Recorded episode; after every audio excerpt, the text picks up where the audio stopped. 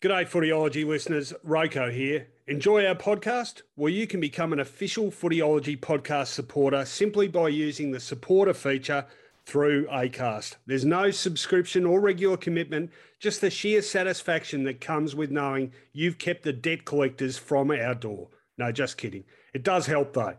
If you want to get started, you just need to follow the support this show link in the show description. Thanks again, and now let's get on with it. Welcome to the Footyology Podcast with Rowan Connolly and Robert Shaw.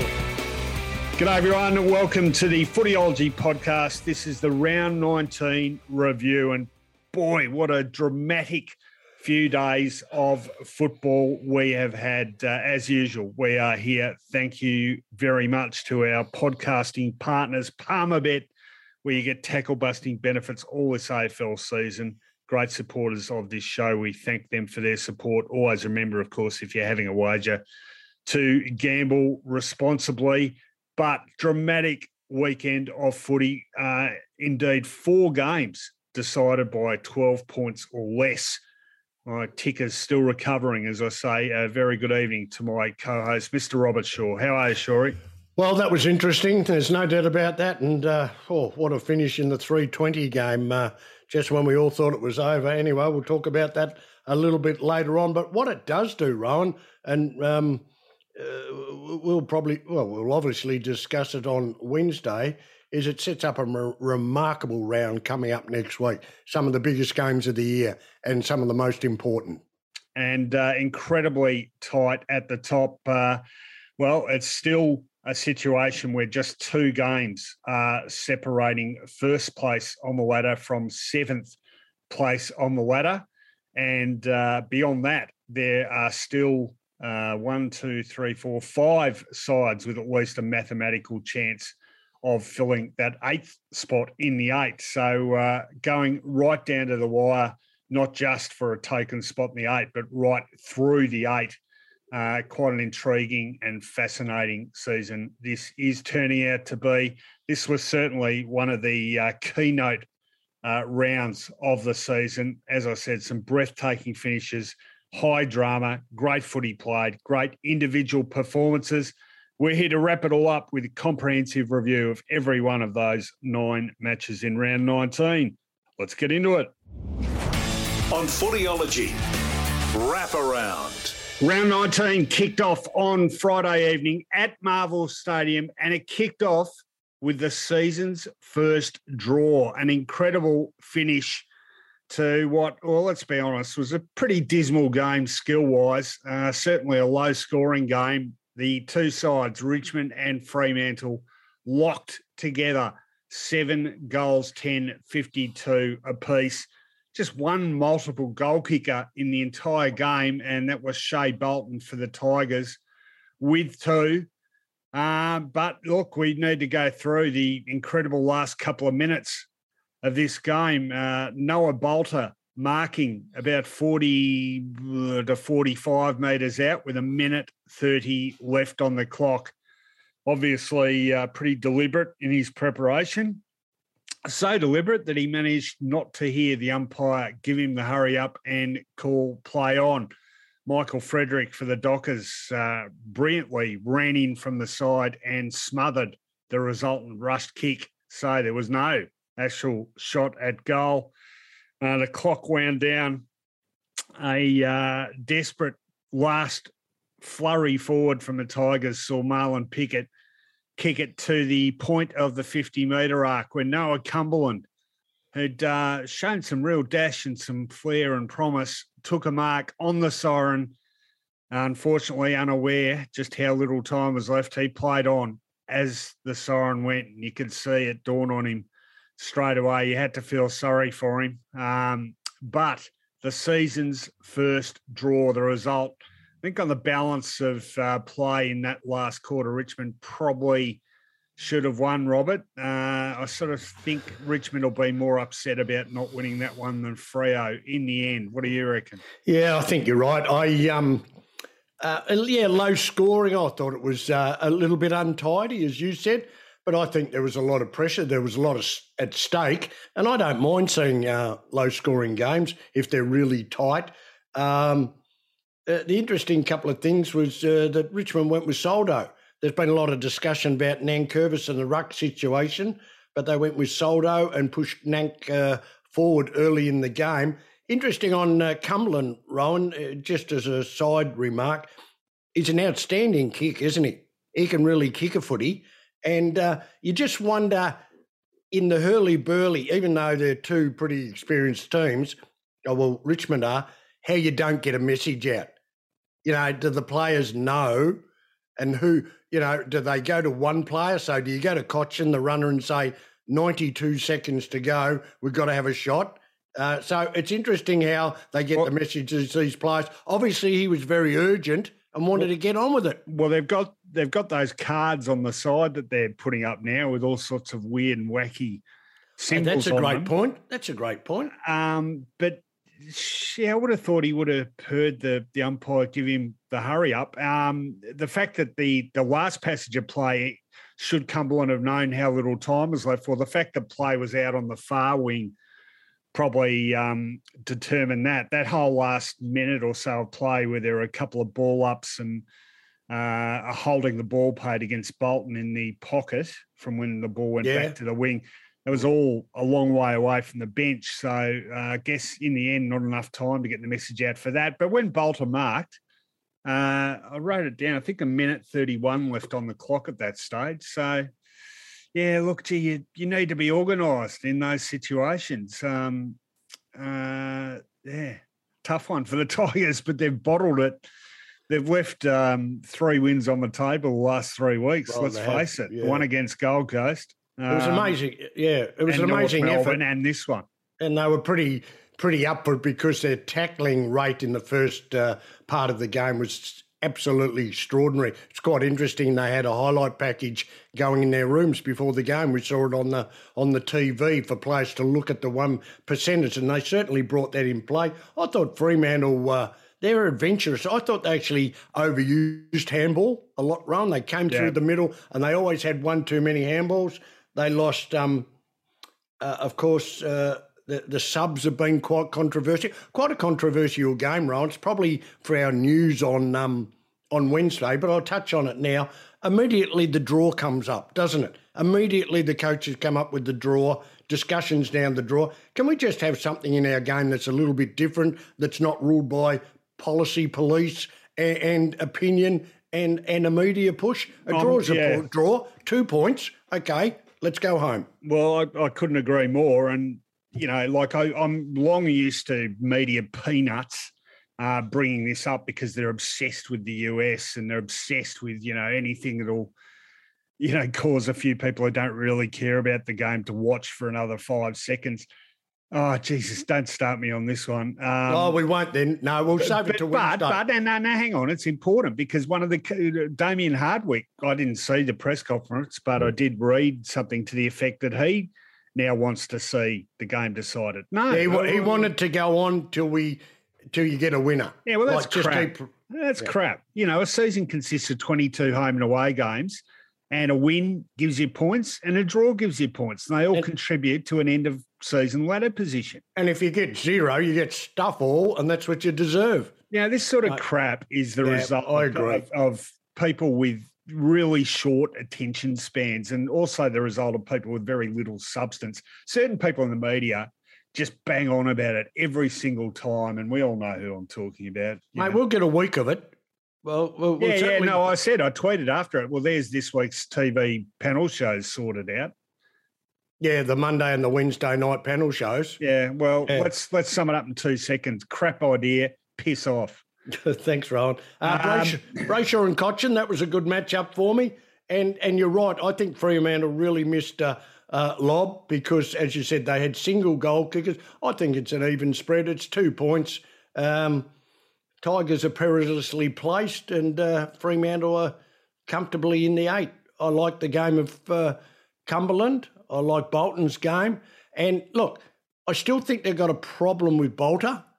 And it's yeah. not a problem. It's a versatility issue where to use him. Um, you know, back, mid, or forward. So, and one one player I want to mention, he's had a. Ter- I actually mentioned him about six weeks ago. Young Hayden Young, young Hayden Young, the yeah. left footer off yeah, the halfback good. flank. Very he's a good. very, very good player. Now he's settled down. He's overcome injury. All right. Uh, uh, no result. Well, it, a draw is a result, I guess. Bloody hope they, it is they, get, they get two points each. Okay. Uh, let's have a look at what's on the agenda next week. Massive game for Fremantle on Friday night, 8 10 p.m. Eastern Standard Time. They are up against Melbourne. Uh, Melbourne with their own issues at the moment, too. So that's a huge game for them. The Tigers uh, clinging clinging to finals hopes. they have got a massive game. Also on Sunday afternoon, they take on Brisbane at 3:20 p.m. So huge stakes for both sides. That was Friday night. Let's talk about Saturday. Saturday afternoon saw a game in Hobart. Uh, in fact, the two Tasmanian co-tenants, if you like, playing each other at North Melbourne's second home of Hobart, uh, Blundstone Arena, taking on Hawthorn, And it was a very comfortable win to the Hawks in a game essentially determined in the first quarter. The final scores Hawthorn 19 7, 121, defeating the Roos 11 9. 75. Like I said, the Hawks blew them away in that first term. Eight goals, one to just three behinds. And that was pretty much all she wrote from that point, just a holding mission from that point onwards. The goal kickers, uh, five goals, in fact, 5 4 to Jack Gunston in an emotional return to the game, having missed a couple of games after the sudden death of his father, respected administrator Ray Gunston. So great to see Jack back out there and performing so well. He kicked five. Uh, Reeves, two, strong up forward. Two to Newcombe, two to Morrison, two to Bruce, two to O'Meara, uh, singles the rest, and for the Roos, three to Ziebell, two to Davies Uniacke, and singles the rest. Well, North, um, they'd poured a lot into that second win of the season last week, of course, against Richmond. And uh, a bit of a letdown, I think it's fair to say, in uh, what was a pretty potent first term by the Hawks. So, fair play to them, Rob. Yeah, well, they were terrific, and uh, we were a little bit worried um, last week commenting on this game because Hawthorn haven't come to that ground, and North on their back of the impetus game from their win. I thought they might have been a dangerous opposition, but was this is back to what we saw uh, during Noble's time, and unfortunately for young Patch Adams, it looks like continuing. So they're on a high. They beat Richmond, but full marks to Hawthorn extremely well done in the first quarter. Look, they dominated centre clearances throughout the day, 18 to 9. And I got a feeling that North Melbourne were very lucky. And I'll tell you why. Hawthorn had 28 shots from their 68 inside 50s, right? So they went at 40% of shots for their inside 50. They were really inefficient. That may have something to do with the ground and what kept, uh, uh you know, not knowing the ground and what kept North in the game, sort of, but they went at 63%. So a little bit more familiarity down there. No Larkey. Uh, Zurhaar was well held. Where were the goals going to come from? They kicked seven belated goals in the last quarter to Hawthorn's 5 2. So it was a bit of a free for all, a bit of an end of the game, but it was really no contest. And for me, um, while while Daicos will win the Rising Star, we saw the second place player who's having a remarkably consistent season in Jai Newcombe. He was outstanding in the middle. I thought you've had uh, Bob each way on the Rising Star. Actually, you keep uh, alternating between John Newcombe and uh, Sam De Koning. Yeah, I am. I'm, I'm back. Uh, Newcombe's got his nose in front again. How did right. how, we'll have a look at my notes in a minute? How did De Koning go this week? Port Adelaide. I think Marshall got a few on him, didn't he? Two or three. Oh, Georgiades got a few too. So, mate, I've dropped. I drop off him quick. So Newcombe's back into second spot. Well, uh, good uh, effort by the Hawks midfield in this game too. They they do uh, are criticised from time to time. No Worpel, of course, he's out for the rest of the season. Mitchell's had his share of critics in in recent times, but I thought this was a good solid effort from the midfield, led by your boy Newcombe. Uh, Mitchell, good too. O'Meara in there. Um, getting a bit of drive uh, off half bat too. I thought Hardwick and Scrimshaw pretty good rebounders for them. Um, we were both pretty bullish about the Hawks. They're up to how many wins now? Six. Oh, the they got seven, I think. Uh, just trying to no six. Oh, I don't know. No, that might be. Don't Last worry. Week, yeah. I think it's seven. Um, yeah. has that, do you give their season a tick or a cross? Oh, it's a tick at the moment, but what, five to go, Rowan? Where are we? One, two, three, four, no, five? Four, four to go. Four to go, a month of footy to go.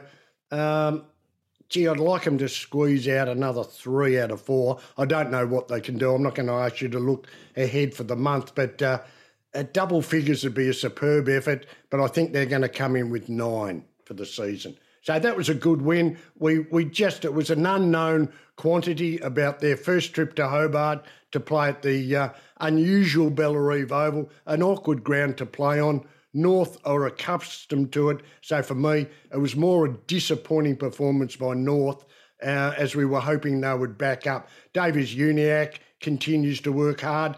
Uh, Hall came in at the last moment for Larkey, and he had a good running game, but uh, same blokes doing the same jobs all the time. Yep, absolutely. Uh, the Roos, uh, they'll be disappointed with this. Let's have a look at what either side have got on their agenda next week. So for North Melbourne, they are up against Essendon at Marvel Stadium. That game on Sunday afternoon. And the Hawks, they have got a date with St Kilda, 4.35 p.m. Saturday twilight at Marvel Stadium. Let's see. I, I know you mentioned it, mate, but I didn't want to go without uh, wishing Jack Gunston all the best. That was a superb interview. Yep. And, yep. and oh, not no surprise, of course, the way he's carried himself in his career, and as a mark of respect for his dad. Five goals for was a bit of a bonus, but uh, a terrific effort to get out there. Yep, absolutely. Here, here. All right. Uh, that was the first game on Saturday. Let's talk about the next one. Second game in the afternoon time slot on Saturday was at the SCG between the Swans and Adelaide. And the Swans in pretty good nick at the moment. Uh, six from their last eight, that one going into this game. Top four prospects, uh, which were maintained with, in the end, a pretty decent win over the Crows. Uh, the final score Sydney 17 16, 118 to Adelaide 12 13. 85, the goal kickers, three to Buddy Franklin, three to Hayward, two to Heaney, two to Papley, singles the rest. And for Adelaide, three to Walker, two to Berry, singles the rest. Uh, another game, Robert, a uh, bit of a mirror image of the one played simultaneously in Hobart with the damage being done in the first quarter. Sydney, nine goals, three. They kicked uh, five in the first 15 minutes. And in fact, that was their best first quarter since round 18 in 1997. After that, again, bit of a holding mission. In fact, outscored in last three quarters by the Crows. They kicked 10 10 after quarter time to the Swans 8 13. Um, but the game well and truly over by that stage. How'd you see this one? Yeah, another good performance by uh, Sydney. Like slight concern uh, travelling. Adelaide, we're never quite sure. Their worst is not really good, but they are capable. But blown out of the water once again in the first quarter, courtesy of the, the efficiency of Sydney, their versatility, their pace, and their, their you know, you read that three to Franklin, three to Hayward, um, Wake Warner. You know, uh, not a quiet day, a quiet day on the scoreboard, but I think he had 25 possessions again. They're just a very, very even team. Adelaide went at 40% efficiency inside their 50, whereas Sydney, it shows you the lack of pressure. And while they're able to score effectively, they were at nearly 60% efficiency going inside 50, mate. They, they did all right in the centre bounces. Adelaide, they won at 17 to 12. Lead continues to have an excellent season, uh, remarkable consistency. But apart from that, as you said, 9 3 to 2 3, it was incredible. A bit of uh, history uh, too. Yeah. Well, not history, but uh, Buddy's three goals saw him overtake uh, Gary Ablett Senior on the all-time goal kicking ladder. Uh, 86 more games. Nothing uh, against that, but the record will show. Yeah, I think uh, I think uh, Ablett had 80 odd less games to do it in. Well, he's up to 1,033 now. Uh, Fantastic. shout out to Rory Laird for the Crows. yeah, I. Uh, yeah, yeah. he just racks them up, doesn't he? 38 Oh, I'll say that. disposals, 11 clearances, six tackles, 848 metres gained. Uh, probably BOG, even in what was a fairly comprehensive loss. In fact, only Clayton Oliver in the competition is averaging more disposals per game than Laird. Uh, Look, we've who- seen it a few times, Rowan. We saw it, you know, the, the Essendon games coming up. Um, uh, these bursts in the first quarter are becoming more and more regular. Um, and, and you look at, you've got to take your chances because um, in the inside 50s, Sydney had uh, 60, Adelaide had 58. So there's there's no difference in the teams going inside 50. And, and as you said, the th- the last three quarters, they won those last three quarters, didn't they? It's these teams. uh, I know I don't like the saying "didn't come to play," but it's very hard to put your finger on after all the preparation these teams do during the week, the meetings, the opposition analysis, the planning. That these teams find themselves seven goals down regularly in the first 25 minutes of a first quarter. It's extraordinary. And it's becoming a regular habit.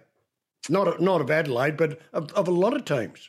Well, Sydney, uh, they've got a bit of, of a, a nasty habit of going to sleep at stages. Are we confident they can uh, keep the pressure applied in the heat of a final series? Well, we are because we uh, we said it at the start of the year that we both had them in the top four. I'm not changing that. Have you got the ladder in front of you there? Why we can? You, I don't. Look, look. It'll it'll be dependent on Franklin and Reid. They're going to get a lot of goals from their medium players. I talked about Warner only getting one. So what happens? Hayward bobs up.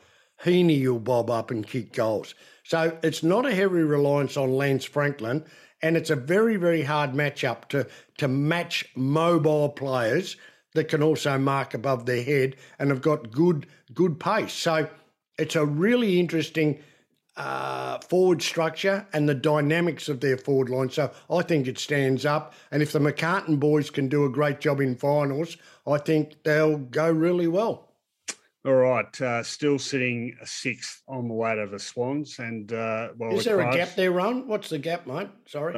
Uh, no, there, well, there isn't a gap. They're level on points with Carlton, who are seventh. Uh, they're two points behind Freo, who are okay. fifth, and a game behind The uh, Pies. Second, third, and fourth on the ladder, which is Melbourne, Brisbane, and Collingwood. Excellent. Uh, let's have a look at the fixture for both these sides next week. Sydney have got a derby, or uh, what do they call it? Battle of the Bridge, or well, I can't remember what they call it these days. Their local derby against GWS. That one is at two ten p.m. at the SCG, and the Crows um, they take on Carlton on Saturday evening at Adelaide Oval. That one at seven thirty p.m. All right, let's talk about Saturday twilight. Big stakes in Adelaide, twilight Saturday. Port Adelaide uh, still desperately clinging to a finals chance. Geelong doing it really well on top of the ladder. And uh, a narrow win to the Cats in a real high quality contest. This one, Geelong by 12 points in the finish, 16 goals, 10, 106, defeating Port 14 10 94. The goals for the victors, four to Hawkins, three to Cameron, two to Rowan, two to Stengel, singles. The rest for Port, three to Georgiades, two to Powell-Pepper, two to Marshall, two to Dixon, singles. The rest. Well, uh, Geelong's ninth win in a row led this game by 34 points at half time, but found themselves seven points down by three quarter time after Port Adelaide turned on a fearsome third term, kicking eight goals two to just one three. Got a real wriggle on the fuse lit by a couple of guys. Charlie Dixon, Oh, gee. Becoming a big target up forward in that third term. He had 11 disposals in the third quarter and kicked two goals. Jeremy Finlayson out of the middle in the ruck with four centre bounce clearances. They provided the spark. Port responded and uh, neck and neck for much of the last quarter. Goals by the Cats to uh, first Jeremy Cameron, then Tyson Stengel gave the Cats the edge. Karl Amon levelled the scores for the Port, but that man Tom Hawkins, what a champion he is in the last five minutes, won the day with two big goals, uh, pressure shots, uh, clutch shots, and he nailed both of them. Um, the Cats uh, regaining the edge in the centre bounces in that last quarter, 4 1, they won. Also, contested ball, seven more contested possessions in the last term. Quality game, tough game. Uh, but the Cats ruthlessly efficient, getting it done when it counted. Uh, that man, Tom Hawkins, and I had what has become a perennially boring debate with people about Tom Hawkins' place in the pantheon of modern day greats because uh, I reckon he's an absolute superstar. Rob, you're talking about a guy that averages 2.2 goals per game with 714 now, I think, across 300 and 20 odd games. Phenomenal performance again from him when it mattered. Well, uh, the last few words, when it matters. He's been a marvel in those sort of big occasion moments. And we can go back to those great Geelong versus Hawthorn games where he did it after the siren. Want to touch on a couple of things to go over again. Uh, the Charlie Dixon revelation and Finlayson has been quite an interesting. I don't know whether they came on it by good luck or good fortune or planning, but the Dixon Finlayson forward on the ball, as you said, Charlie Dixon changed that game. A little bit of ruck work, Finlayson in the ruck, then Dixon forward, 11 disposals, seven contested, two goals. What a quarter. Um, but Port have a habit of doing this. If we think back, how many times, well, we haven't got it in front of us, Ryan, but numerous times they have been on the verge of embarrassment and outplayed, and they seem to need that to give them a rev or Ken, Kenny gives them a rev. And they've certainly had opportunities throughout the year to really mount great fightbacks. Uh, it set up a great last quarter, but Geelong, they're just too good. They're a good side, 4 4 in the last quarter. Um, I want to mention uh, that goal kicking combination again. Cameron, Hawkins, they've got Rowan back, and uh, they've used him in the back line when they've been a little bit down, and Stengel who continues to have a terrific year. And Rowan, this is the fourth game without Tom Stewart. And they've been able to, uh, so he's back in next week. So we'll have to watch selection very carefully because whoever's played in his role, the the, uh, uh, the Kolodjashnij, um, Bews has been back in there. So someone's going to have to make way for the great player. Uh, the other thing they were able to do was uh, withstand the loss of Rhys Stanley, who was subbed out early in the third quarter with a, a knee injury, but it, that certainly had a big impact on proceedings. Uh, Port uh, dominated the centre clearances 7 1 in that third quarter yeah. after Stanley went off. And I uh, mentioned Finlayson's role in that. Um, Stanley had had eight clearances before he went off, so he'd been pretty significant. Uh, ruck is the one area where you continue to think Geelong has its issues. Not if Stanley stays fit and plays the way he was playing, but uh, they do get thrown a bit if he's either not playing well or isn't available. They have a reasonable backup in Blicavs, don't forget, but that's not now the preferred role for him. It was at one stage last year and the year before they wanted to do the mobile running six foot five ruckman, but I think they've settled uh, it's always been a discussion. I think they've settled on Stanley, with Blicavs doing a multitude of roles from tagging to wing and to backline. So uh, that's just about good night nurse support, isn't it? They're now two games and a little bit of percentage outside the eight, four games left. You don't come back from there. Do you agree? Well, you're, you're playing catch up all year. The zero five, despite some brave performances, very much improved form, some great comebacks and some great wins you go zero five, it's going to be tough, Ryan, because the old catch up very, very rarely works. So I think we can put a line down there to Port Port Adelaide not making it, leaving St Kilda and Richmond just outside the eight. All right. Uh, what have Port got next week? Well, pretty tough for them uh, anyway. They've got Collingwood at the MCG, 1.45 p.m. Saturday afternoon. And the Cats, they've got a big game as well. Just some massive games coming up in round 20. Geelong have got a date with the Western Bulldogs. That one Saturday evening at GMHBA Stadium, 7 25 p.m. All right, uh, that's next Saturday night. Let's talk about what happened on this Saturday night. Saturday evening saw another Q clash, and this was a rip up with the best of them before a powerful last quarter by Brisbane delivered the Lions victory by 17 points in the end. The final scores Brisbane 16 14. 110, defeating Gold Coast 14 9 93. The goal kickers for the victors three to Cameron, three to Daniher, two to Mathieson, two to McCarthy, singles the rest. As usual, good spread of goal kickers for Brisbane, 10 individually. And four Gold Coast, four to Casboult, two to Chol, two to Ellis, two to debutant Elijah, Elijah Hollands, and singles the rest. Neck and neck much of the evening, this uh, four goals to three, quarter time. Uh, the Gold Coast marginally in front at the long break, still leading at three quarter time. Uh, but like I said, the last quarter, really the only term where one side got right on top, and that was Brisbane with 5 3 to just 1 3 by Gold Coast, 17 points.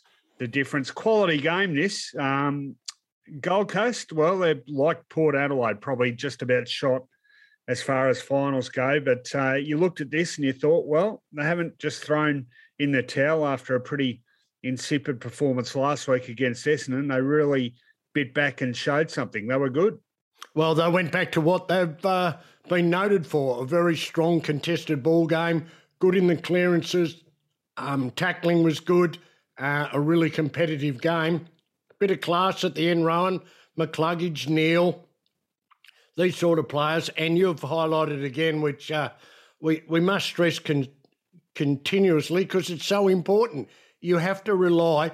I, I just get the feeling that, look, I know there's some favourites for the Premiership, and Geelong are out there in Melbourne. We saw uh, Fritsch for Melbourne kick four goals. You've just got to be multi pronged to have any chance at all and uh, Brisbane, a very good spread of goal kickers, and a couple of interesting moves that uh, Fagan continues to make. Touk Miller was out of control, so he did what he did against Merrett, against Essendon some time ago, and that was use Berry to close down Miller again. So that's his go to man. And of course, I see value in Mathieson. And I remind you of what Chris Fagan said when he when he was quite confused with his own selection. I don't know why I don't play him. He's just added a a fringe. I wasn't going to say lunatic fringe, but it's a, a, a term of endearment, Rowan. He he brings an edge. He, he plays on the edge. He plays aggressively, and he's also kicked a couple of goals. So I think they've found a very important component of toughness and aggression going into the finals. Yeah, I, I agree. I don't know if it's just toughness and aggression. It's sort of the spirit, isn't it? It's that passion. Um, I mean, I don't know. We see fewer players these days playing with that sort of unbridled passion. And I think it really does lift his teammates. You know, I mean, it's true, isn't it? You don't see many players in AFL footy now really necessarily wear their heart on their sleeve like that, even throughout the course of a game. And maybe that's a reason. Maybe he, he does lose emotional control, but there is a reason that we can't see now why he didn't get games. Was it depth? Was it uh, up until now Mitch Robinson's form? Can you carry those two in the one side? Now, Mitch has been out of form this year and has found his way out of the side on a number of occasions, allowing this this man to get a game. So um, I, I, think it's important for them uh, and um, something to be persevered with. We also saw uh, one of the unheralded players. Uh, that's twice in a row someone's got Izak Rankine. Uh, Kelly did a very good job for Essendon against him. And the, the very, very impressive Starcevic has uh, done him again this week. And he got a goal towards the end of the game. He's a good player, Brandon Starcevic. Um, he is, Rowan. Yeah. The uh, midfield battle, Hugh McCluggage, very good, 25 disposals. Yep. Lachie Neale, 32. Uh, Miller, 34 disposals, seven tackles, 10 score involvements. He ended up uh, officially best on ground. Uh, that is, he won the Marcus Ashcroft medal. That's the third time he's won it as best of field. Um, Fagan did swing Jarrod Berry onto him in the last Ooh. quarter, though, and that did quieten him down a bit, which proved uh, pretty crucial in delivering the points. Uh, Noah Anderson, Brandon Ellis, uh, pretty good foils for Miller. Levi Casboult playing the lead role in that Suns uh, duo of he and Mabior Chol, uh, but six between them still. Casboult four and Chol two. So plenty of pluses for them. Uh, where do we reckon Brisbane are at? How close to their best was that, do you think, or have they still got a fair way to go? Well, I think they've got to use the likes of Berry a little bit more. They've got to use, um, they've been, um, I was going to say non competitive. That's not a very good description. They haven't been strong and physical enough. You know, they've been beaten in that area a number of times. So I'd like to see them use a run with player. I'd like to see them be a little bit hard around the contest um, in um, contested footy. They've been beaten in that area, um, not regularly, but they've been beaten in that area. I just like the balance that Berry brings as a run with player and Mathieson brings as the uh, brings his set of skills to this team. It just gives them an edge. We know they've got talent, Ron, but talent hasn't taken them past two sets of finals, has it? So they've got to bring something e- extra and that that's mental toughness and physical toughness. And I think they might have the balance right with Berry and Mathieson. All right, let's have a look at what's on the agenda for both these sides next week. Sunday, Gold Coast uh, are at home, 1.10 p.m. up against West Coast. And Brisbane have got a massive game uh, down here in Melbourne on Sunday afternoon. They take on Richmond at 3.20 p.m. Uh, big game for them to hold their top four spot. All right, uh, there was another massive game on Saturday evening. Uh, this one further south. Let's have a chat about it. Huge game at Marvel Stadium. Another grand final rematch. We've already had one this year, of course, in round one. That was won by Melbourne. Um, Melbourne have had their issues of late, not as many issues as the Western Bulldogs, though. For them, this was a must win to keep their finals hopes alive, and that they did in style with a big finish, big last quarter in which they kick five goals to the Demons one to get up by 10 points. Thrilling finish and a really good game, too. Great to watch. Final scores Western Bulldogs 17 8, 110 defeating Melbourne 15 10 100. The goal kickers, your boy Inzanam, uh, Jamarra Ugle-Hagan, five Stop goals. It. Stop it. Okay. Five yeah. goals to Ugle-Hagan, two to Weightman, two to English, two to Norton, two to Garcia, and for the Demons, four to Fritsch, three to Weideman, two to Melksham, two to Pickett neck and neck. Uh, Melbourne at stages looking like they were ready to perhaps go away with it. Um, but the dogs just kept hanging in there. And uh, look, one man stood tallest, and uh, hopefully this could be coming of age for Jamarra Ugle-Hagan. the uh, exclamation point on his five goal haul, that last goal kicked right on the siren to um, uh, make sure the Bulldogs were going to win. Uh, interesting last quarter, a couple of um, critical blues by the Demons. One, uh, Steve, the normally reliable Steven May going for a little chip, which was intercepted by Marcus Bontempelli and ended in a goal to Jack Macrae. And that left the Demons just two points up with about seven minutes left. And from there, Riley Garcia gave him the lead with four minutes left. And then, as I said, Ugle-Hagan right on the siren, sealing what was probably their arguably uh, the Bulldogs' best victory of the season, Robert. Oh, and and it, it changed a trend. You you summed it up where you said Melbourne were coming, and um, it looked again, but they were steadier. They were organised. They were bit. They were more resilient.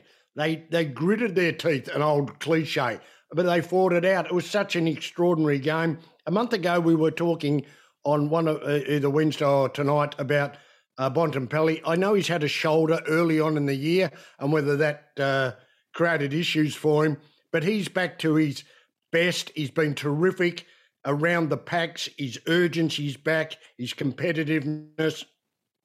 He was a great player for them going up against the likes of Petrarca and Oliver and teaming up with Liberatore. Like Oliver's had 13 clearances, Bontempelli 10, Petrarca 7 and Liberatore 6. So it was a great contest around the ball, but it's just great to see Bontempelli back in form, uh, particularly at, at stoppages. English, I thought, was great with two goals, but he only had 19 hitouts. Gawn dominated the hitouts, which technically should give the likes of Oliver and Petrarca first use. I just thought they were great around the footy. Um, Macrae started very, very slowly. He couldn't get into the game, but then finished very well. Great for Jamarra to do what he did, Rowan. He was superb. It, it could be, you know, the, the the light on moment, the turning point for this young man. And at the other end, I found it very interesting because I thought it was going to be costly at one stage. Uh, Bayley Fritsch was on Buku Khamis yep. and took him really deep and kicked four goals on him. And for a moment there, I just thought uh, Bevo, uh, Luke Beveridge, probably a little bit too long because he's not an experienced backman. The week we saw him play, went back there, he's, he was up the ground further. So whether the Demons worked him out and dragged him back to the goal square, which it looked like, and made Fritsch play to the goal square, it was pretty telling, and he looked like cutting the game open there at one stage. So I'm with you. There's another discussion to be had. I like this player. I want to see how he goes either at another club or at um, given priority at Melbourne. Weideman doesn't miss many goals. He's a beautiful kick, looks a smart player to me, and I think the discussion should have him in front of Brown for the full forward position.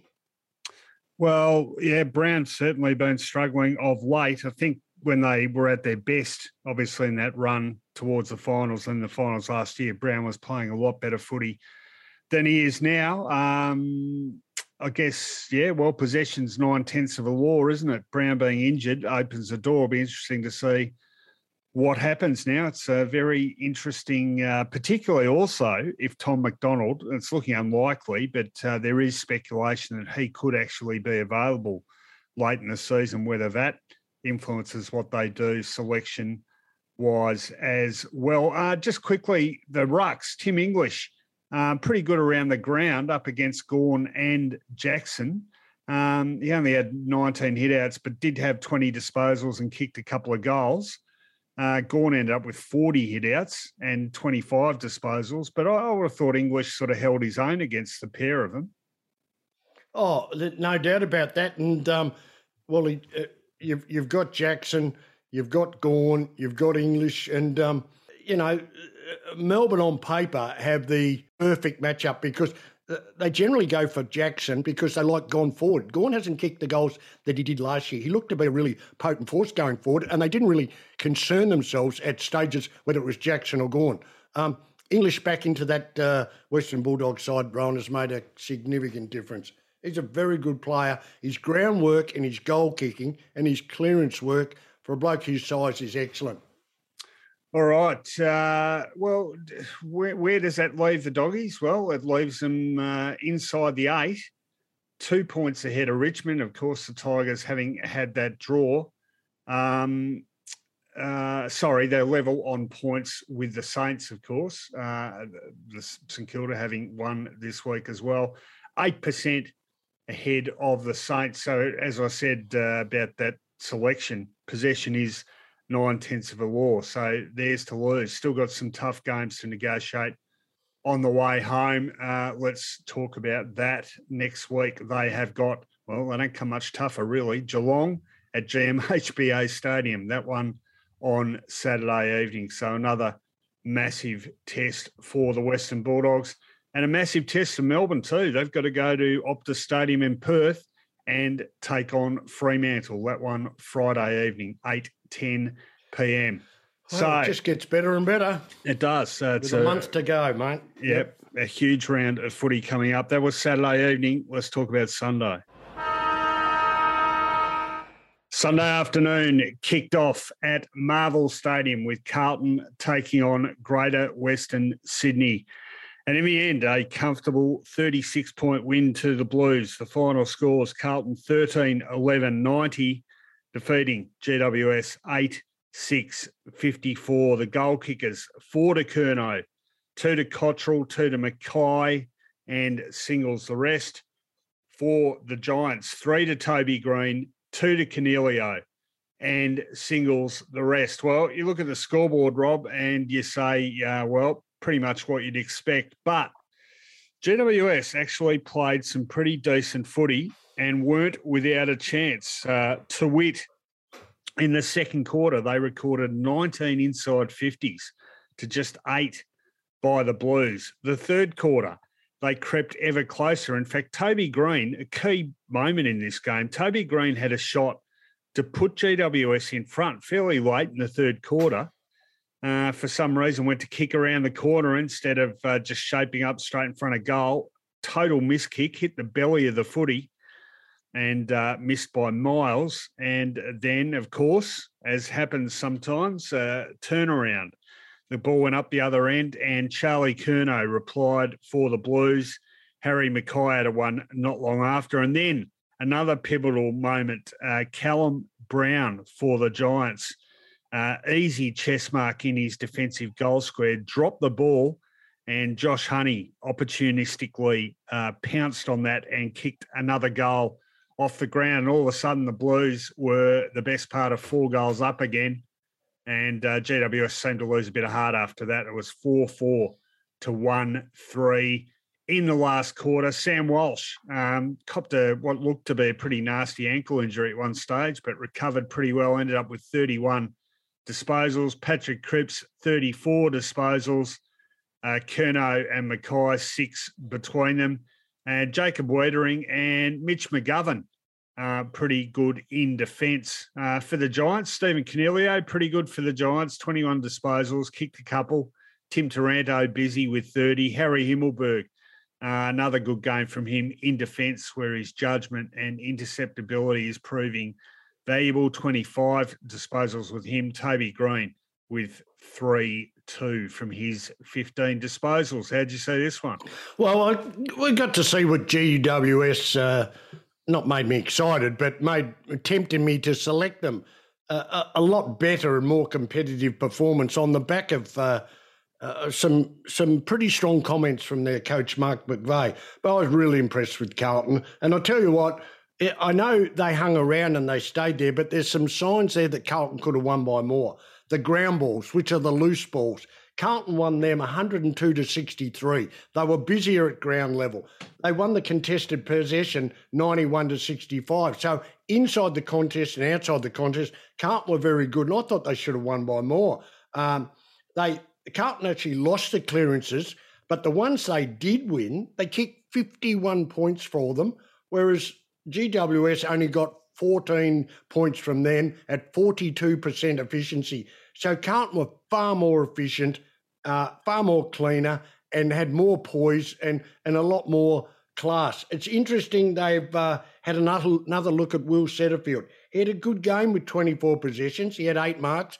They're still looking to add um, more depth to that midfield, even though that's been a really good area for them this year. So to give Will Setterfield a game and have a look at him was a good move for them and they got a game into Mitch McGovern. I just fingers crossed for them that he plays out the season, plays in the finals, because um, they've been fantastic down the back. They've had the majority of the year without McGovern, the majority of the year without um, uh.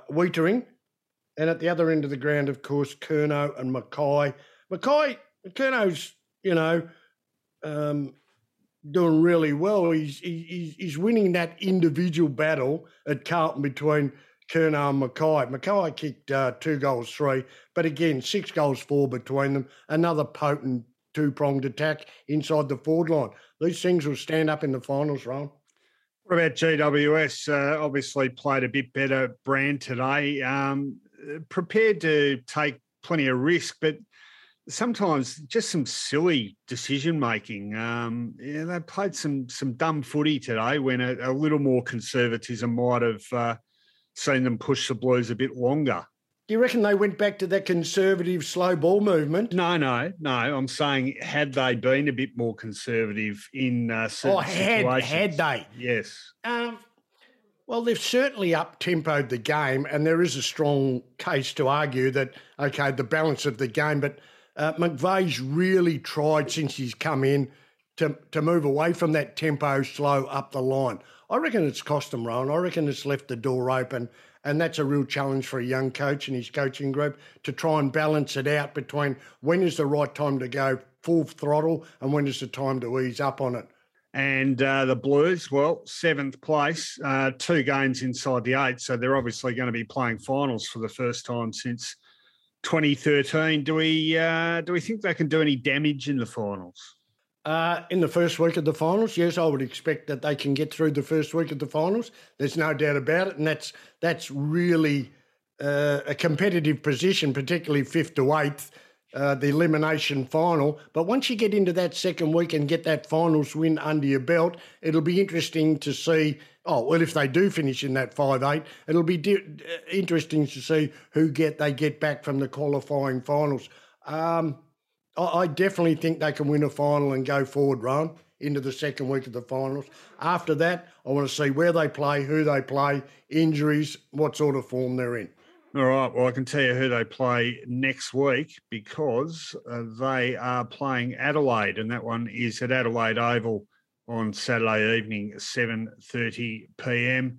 Uh, GWS have a uh, Sydney Derby or Battle of the Bridge or yeah, whatever they call yeah. it now against Sydney. That one is Saturday afternoon at 2.10 p.m. Let's see Can what I happens. just say, just, just a quick one, mate. Uh, interesting with Carlton, GWS, awkward game. Awkward, I call it. Yeah. But they got the job done. Next week, what did you say? They've got Adelaide, Adelaide. in Adelaide. Yeah. They've got to play well to win that game, don't they? Yeah. So they're, they're, they're little challenges. They're not playing uh, blue ribbon teams, but they're interesting challenges for them that if they get through them, I reckon they'll hold them in really good stead. All right. Uh, let's move to second game on the Sunday schedule. Well, we boy, we have had some thrillers this year, and this one right up with the most dramatic. Another game determined after the siren, and it was won by Collingwood against Essendon in front of a crowd of seventy-two thousand four hundred and two at the MCG, one of the season's biggest crowds, and they saw an absolute thriller and a roller coaster of a game in which Collingwood kicked the first six goals, Essendon kicked the next five goals Essendon itself got 20 points up early in the last quarter, but then missed a number of chances to uh, finish the deal. The Pies, as they've done a number of times, saw a chance and they seized it with both hands.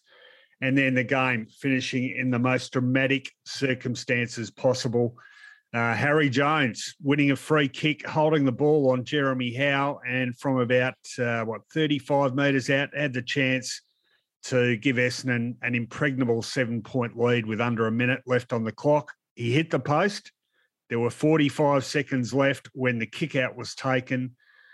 Somehow, well, inexplicably, Essendon failed to man up enough to defend the kick out. The ball went end to end, and Jamie Elliott kicked one of the best post siren shots for goal you'll ever see. In fact, I think given the angle, the distance, uh, right up there um, probably, you know, deserving to be close to runner up to Malcolm Blight, the famous Malcolm Blight uh, post match goal, and giving the Pies a four point win to scenes of delirium among Collingwood supporters. They're recording close ones now. It is absolutely amazing. That is the ninth game this season they have been involved in, decided by 11 points or less, and they have won eight of them. Incredible.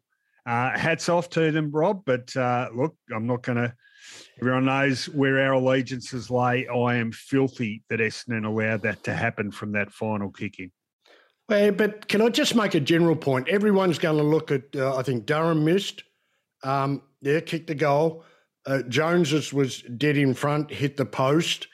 What Essendon did in that last phase, which was fine, they put um, Langford, a good reader of the play, behind the ball. But what that it did, Ryan, it gave Collingwood a free player at the kick out.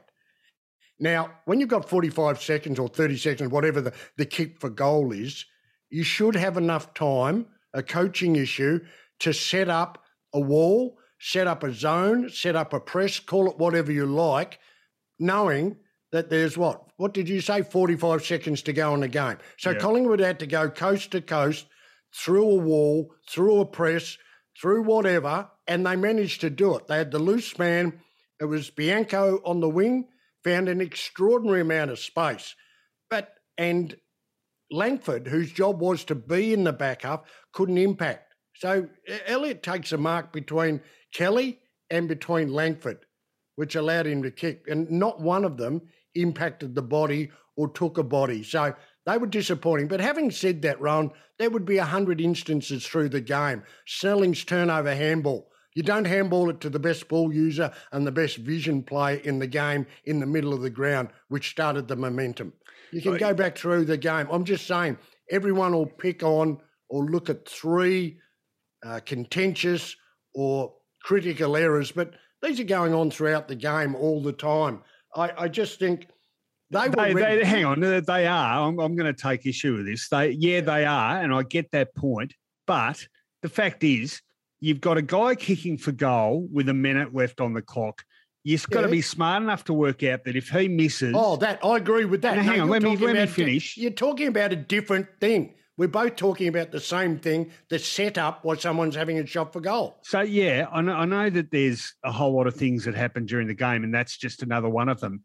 But this one sort of is more important because there's never going to be another moment in a game more representative of needing to do the right thing, which is setting up your defensive zone for an opposition kick in. If you're not going to do it with the entire game on the line and a minute left on the clock, when are you going to do it? I mean, that is, it's one of, it's close to the dumbest bit of football I think I've ever seen. Did they do it at the 11 minute mark of the first quarter when Collingwood went coast to coast after they missed? No. What's the difference then? Well, the difference That's is a goal. That's a the, goal. Yeah, the difference is this is exactly my point. The difference is well, that you too. know definitively that oh, if you right. get it right in this last minute, you win the game. Okay, I see. It's just so dumb. Like it anyway, really is dumb. Um, anyway, um, the yeah, game st- the game started with Caldwell going to Pendlebury, which is good.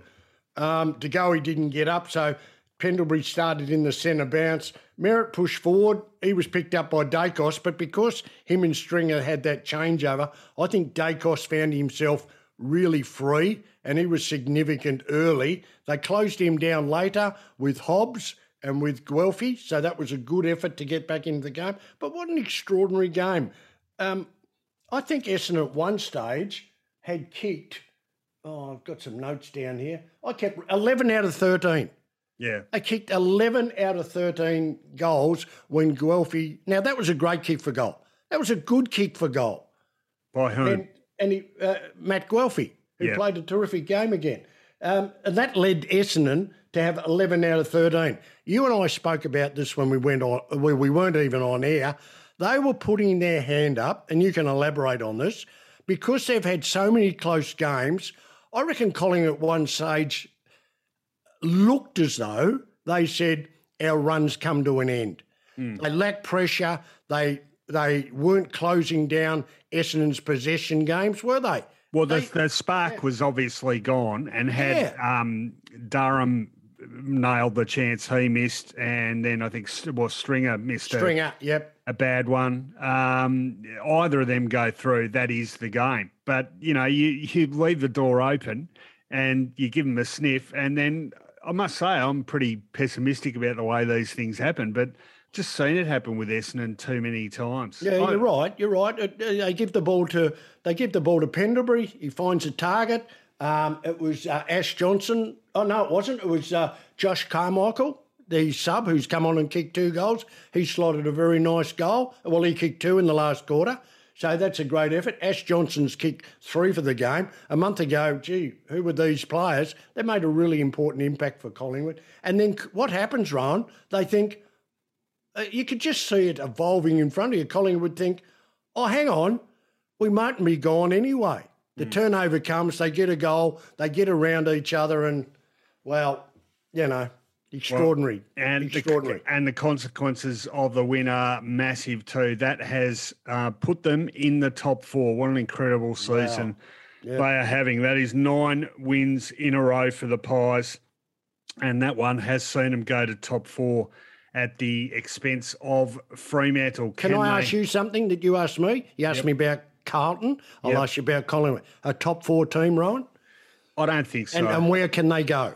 Um, well, I shouldn't say a top four team. I mean, their record against the top sides has been pretty good. They narrowly lost to two of the three teams above them and beat the yeah. other one. So uh, I, I, don't know. I just sort of think the law of averages says they've probably used up all their luck. But um, well, that's why we picked Essendon. I think we both picked Essendon. No, I tipped Collingwood. I oh, tipped Collingwood. Yeah. Righto. Well, it's the only reason I picked Essendon because yeah. I just thought, well, sooner or later, there you go.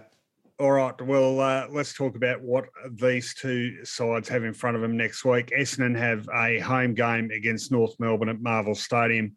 That is the last game of round 20, 4.40 p.m. Sunday afternoon.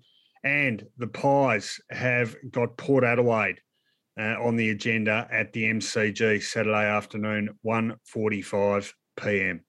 All right, one game left in the round, and uh, not for the first time, it was in Perth. St Kilda needing to keep winning to keep their finals chances alive. They took on West Coast in Perth at Optus Stadium. And in the end, a decent win to the Saints. A strong last quarter by them, four goals to one, gave them in the finish a 28 point victory. The final score St Kilda 14 6 90, defeating West Coast 10 2 62. The goal kickers for the Victors. Five goals to Dan Butler. Great game from him. Two to Higgins, his small forward uh, companion. Two to King. Two to Membrey. Singles the rest for the Eagles. Two to Darling. Two to Kennedy. Two to Rotham. Well, uh, been like a few games this season or of late, the Eagles, a lot more competitive uh, but just outgunned in the finish by a stronger finishing opponent with a lot more to play for. How'd you see this one, Robert? Well, exactly right. I uh, I gave the Saints a tick. I must admit, um, it, it, wasn't super impressive. They dominated territory early. Uh, they were well on top. Um, the, but the thing they'd be delighted about, uh, and I haven't got it in front of me, but it, I don't reckon Dan Butler's had a great year, Ryan and and also Jack Higgins has been in and out of the side. I reckon Jack Higgins might have been omitted. Oh, he's definitely been omitted twice, and it could be three times for inconsistent performances, inconsistent team performance. To get seven goals out of them uh, in the run home to the finals and get those confident small players up in form would make the trip worthwhile. There's no doubt about that. The other player that's um, they'll talk about Jack Steele's 40%, 40 um, possession game, which was fantastic. They had the four main possession winners on the ground Steele, Crouch, um, Ross, and of course Sinclair off half back. But gee, Brad Crouch played a good game 31 possessions, one goal, five marks, and had 11 tackles. So, really, possession wise and territory wise, they controlled the game. 11 clearances for Jack Steele, too. He yeah. really, really is a barometer for them. But I think you'd look at it, wouldn't you, and think probably the big difference to the Saints today is a functioning forward line. And I agree, Higgins uh, and Butler haven't had great seasons, but and uh, that's really cost them because it's meant that. Uh, well, if King or Membrey or Ryder or whoever don't take marks and kick goals, uh, there's no one uh, converting any of the crumbs that come to ground. So there's been really no sort of synergy between the big key forwards and the small forwards. And when St Kilda were at their best a couple of years ago in 2020, that was happening. So Brett Ratten um, would be pretty pleased with that, conjuring uh, what 11 goals between two key forwards and his yeah. two preeminent uh, small forwards. Look, for the Eagles, um, Barrass, uh, he's played some terrific football of late, and he was probably their best again today. Uh, Jai Culley, couple of games under his belt now, and uh, a bit of uh, promise there for the future for the Eagles, and they've really lacked that. I think guys coming into that side have really stood up and said, "Look, I'm going to be a key member of this side." Perhaps they've found one here, hit their mid-season draft pickup. Uh, Jack Redden, pretty decent for them. Um, bit of the same old, same old though for them in terms of goal kickers. Darling two, Kennedy two, Rotham. Uh, generally a defender uh, kicking two goals in this one as well. But as has been the case with the Eagles for quite a while now, they'll just be pretty keen to uh, see this season done and dusted. I think. Just a, yeah, just a quick one, mate. If the if you looked at just inside fifties, fifty-two to forty-seven. Uh, favoured the Saints. Not a big difference. And you thought, oh, well, the Eagles have shared the territory. They only had 13 shots. They've got Kennedy and Darling up there with two goals. They've only had 13 shots from 47 inside 50s at an efficiency of 28%. That's deplorable. Uh, it wasn't a great uh, functioning ball movement uh, for the for the West Coast Eagles, considering they did have the two big blokes up there. All right. Uh, well, uh, like I said, West Coast uh, be very keen for the season to end. Uh, they are second last on the ladder, uh, just ahead of North, only on percentage. So uh, pretty keen to jag one or two more wins and avoid the dread and wooden spoon, of which they have won only one previously in their entire existence. Uh, what have they got next week? Well, they've got a tough one. They've got a road trip to the Gold Coast to take on the Suns at Metricon Stadium. That game is Sunday afternoon, 1.10 p.m. Eastern Standard Time. And the Saints, well, another, well, they're all must win. They are equal with the doggies on points at the moment. Uh, the doggies inside the eight. Now, I'll give you their percentage for what it's worth 111.9, the Western Bulldogs percentage. St Kilda level on points, but a fair way adrift of that, their percentage 103.6. So 8.3% needing to make up the Saints. And uh, in order to do that, they've got to win and win well. And the first equation in uh, sorry first step in that equation is a game against the Hawks, and that one is Marvel Stadium, twilight Saturday, four thirty-five p.m. The time That'd be a good game, Ron. But that one, that's that's not that's not a gimme, is it? By any no, means? No, not at all. Given the way not, the Hawks, particularly at Marvel, yep, and, yep, and the Hawks having now won three in a row. Uh, all right, that is it for round 19. That is it for this review podcast. Uh, again, as always, thank you very much to Palmerbet. Uh, get tackle busting benefits all this AFL season thanks to Palmerbet. Always remember to gamble responsibly. You can be a financial supporter of this podcast at the ACAST supporter page on whichever platform you are listening to us right now, you'll find a link there in the show description. So click on that. And, uh, well, if you can afford to dip your hand in your pocket, please do so. Or you can become an official Footyology patron at one of the many links on the footyology.com.au website. And that is uh, all set up through Patreon, a wonderful supporter of independent writing, journalism, and publishing. So we are very grateful for any support you see fit to give us. Uh, we will return midweek with a big preview of what is shaping up as well. One of the killer rounds of the season. Round 20 should be an absolute beauty, Robert. Uh, we'll speak to everyone then. Uh, good evening, Rowan. See you then.